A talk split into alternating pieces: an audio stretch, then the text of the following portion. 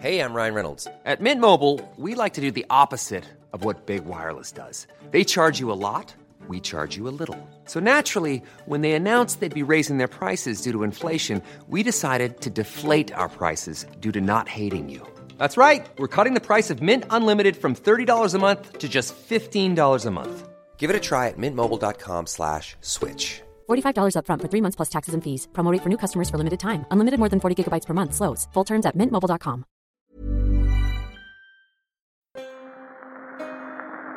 I bring you a message today from the people of Ireland. The Irish desire peace with England and with the rest of the world. It is a question of a republic. and we want the creation of a new Ireland. I wish to talk to you this evening about the state of the nation's affairs. I wish to talk to you this evening about...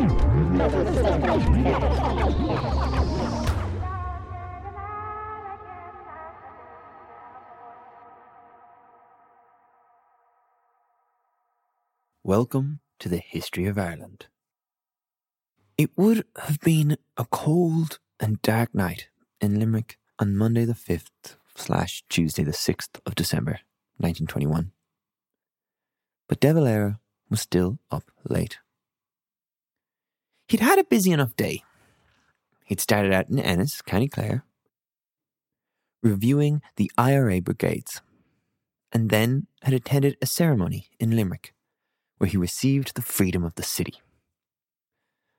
So that night, he settled around the fireplace with Richard Mulcahy and Cathal Brugha, Maybe still discussing the state of the IRA.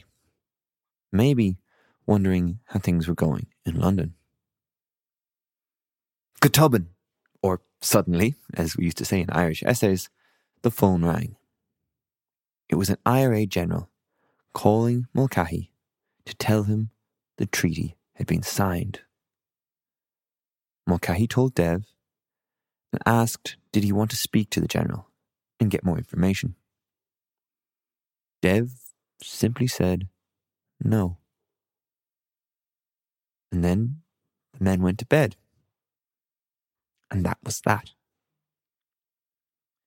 Ronan Fanning, who wrote one of the leading biographies of Dev, writes about this reaction, saying, It was the first act in a pattern of behavior over the next 48 hours, so bizarre that it makes sense only in terms of presidential outrage. The fact that a treaty, any treaty, had been signed without his prior approval. There were many, many people against the treaty right from the get go. But Dev was the most prominent figure in the country, and it's critical to understand how he reacted. The next morning, the three men returned to Dublin, and as Mulcahy describes it, there was no uplift in the air. That's fair. Dev didn't know what had been signed, and maybe he was apprehensive. But you'd think the first thing he'd do when he got to Dublin would be to find out exactly what the hell was going on and what this treaty looked like. Right? Nope. Instead, he went home and spent the afternoon with his family. He then, get this, headed off to a round table symposium commemorating the sixth centenary of Dante, of Divine Comedy fame, the poem, not the band. Now, I love Dante and his Inferno as much as the next man.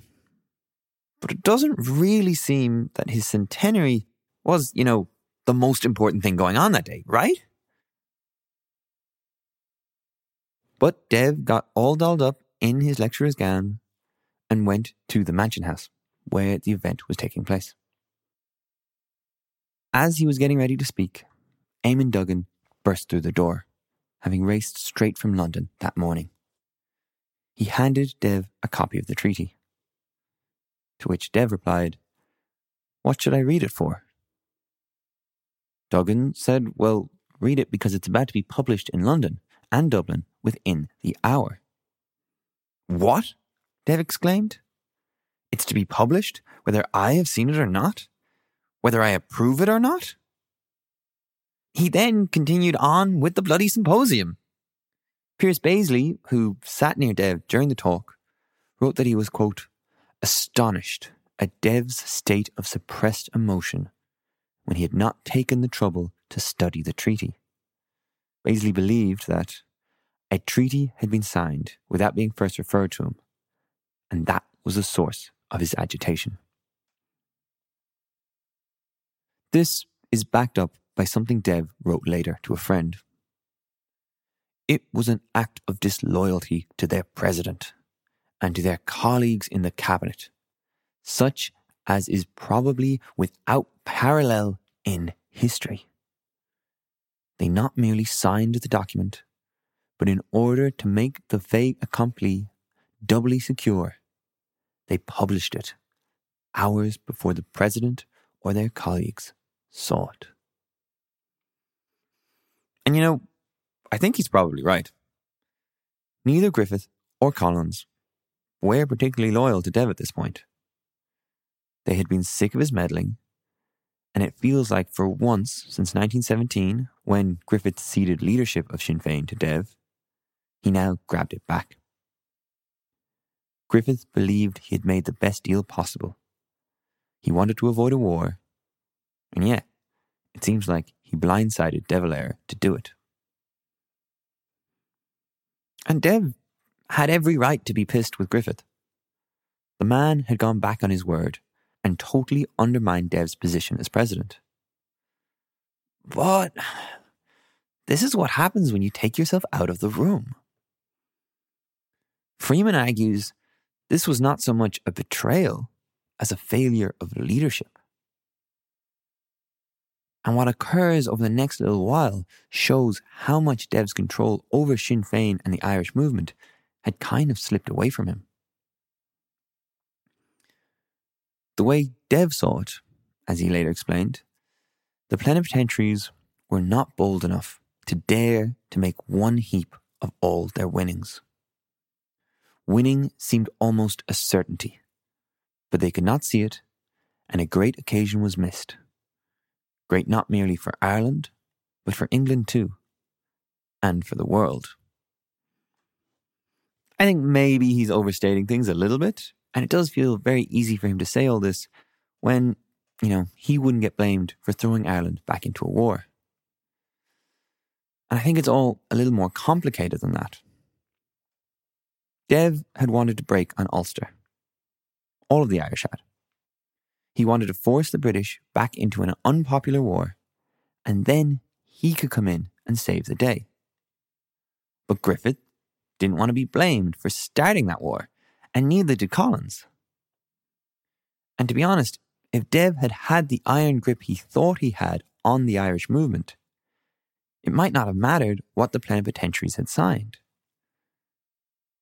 But over the next few days and weeks, Dev quickly realized that he had lost control of the situation. This was the first time in years that his leadership was openly challenged. But he had consistently removed himself from the situation, both due to his time in America and his refusal to head to London with the delegates had severely weakened his position. All this time had brought Collins and Griffith and others closer and closer together on the other side of the split to Dev. And this, it could be argued, is one of the reasons as to why he was so pissed without even having seen the treaty. It could have been any kind of agreement, and some argue that he would still have been against it because it was not his agreement.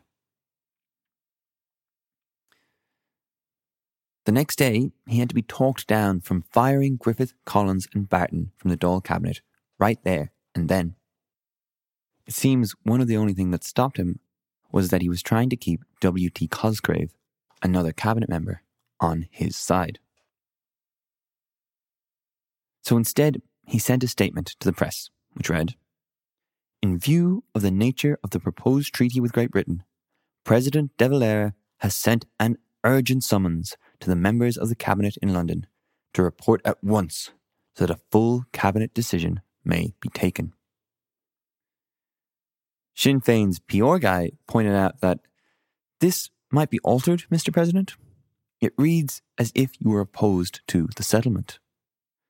To which Dev replied, and that's the way I intend it to be read. Publish it as is. The cabinet meeting that followed on December 8th was a nine hour affair, a quote, bitter and protracted meeting. And a few things went against De Valera.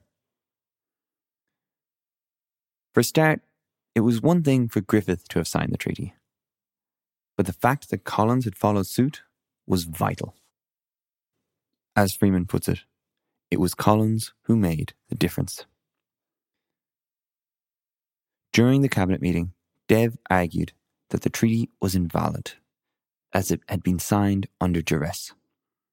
To which Collins replied, In a contest between a great empire and a small nation, this was as far as the small nation would get, until the British Empire was destroyed.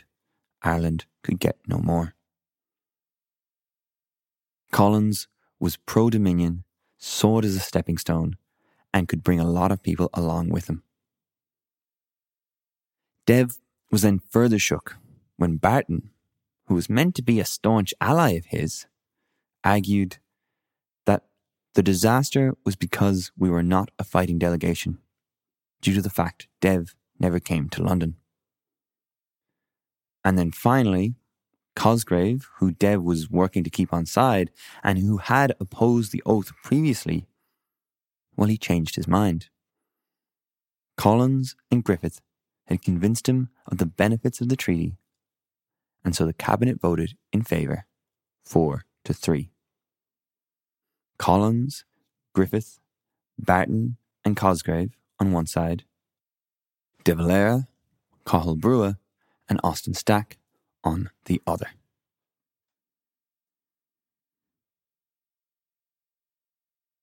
However, in a pretty crazy move, Dev refused to announce the majority verdict. Instead, he issued another press release, this one saying, The terms of settlement were in violent conflict with the wishes of the majority of this nation, as expressed freely in successive elections during the past three years. An important question is well, was De Valera right? What was the general consensus about the treaty? Remember, as was discussed way back, when Sinn Féin were running for election, lots of people talked about lots of different things. The idea of a free Ireland was kept very vague to keep everyone on side. But now the rubber was hitting the road and people had to decide what were they actually happy with. So early reactions were a very mixed bag.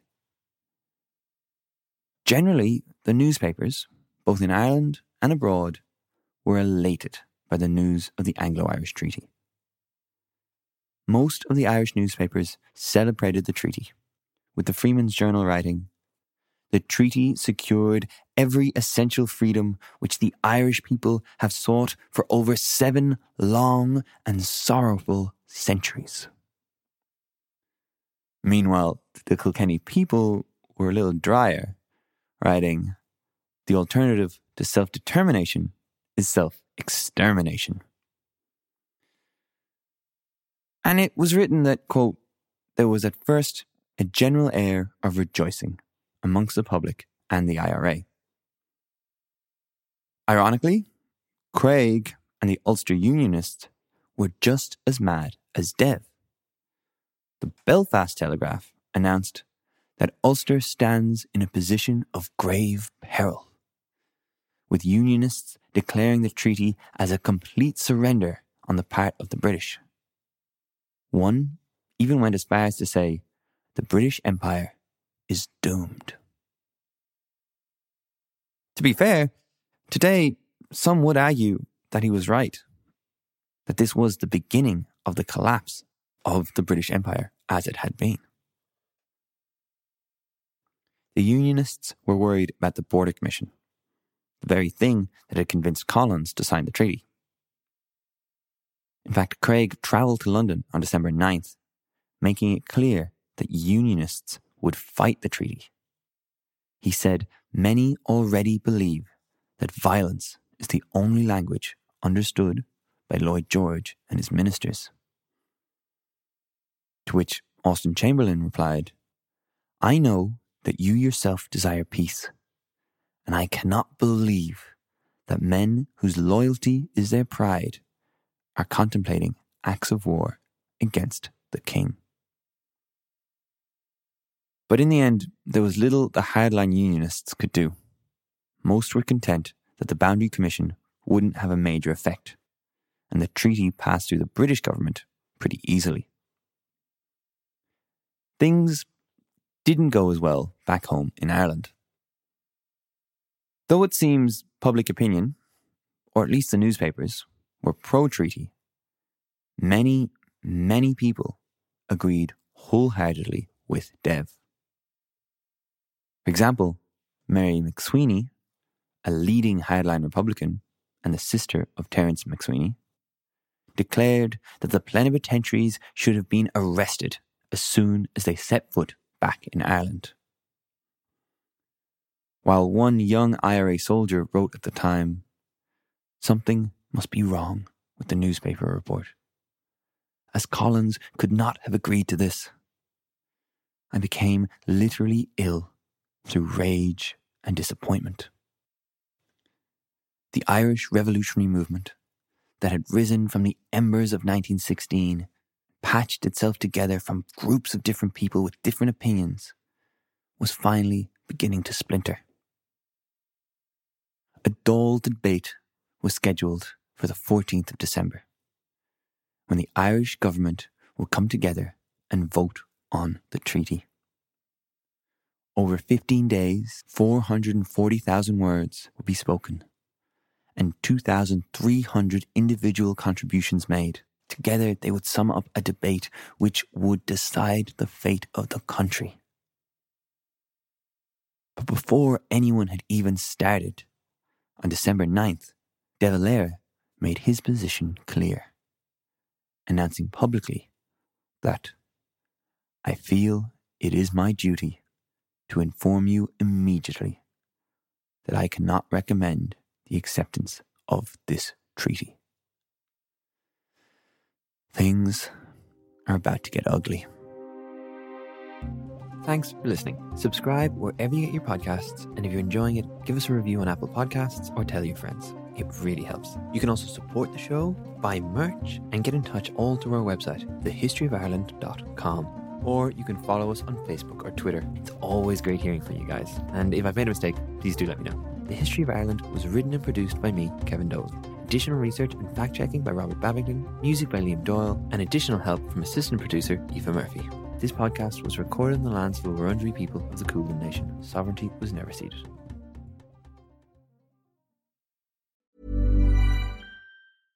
Imagine the softest sheets you've ever felt. Now imagine them getting even softer over time. That's what you'll feel with Bowl and Branch's organic cotton sheets. In a recent customer survey, 96% replied that Bowl and Branch sheets get softer with every wash. Start getting your best night's sleep in these sheets that get softer and softer for years to come. Try their sheets with a 30-night guarantee. Plus, get 15% off your first order at bowlandbranch.com. Code BUTTERY. Exclusions apply. See site for details.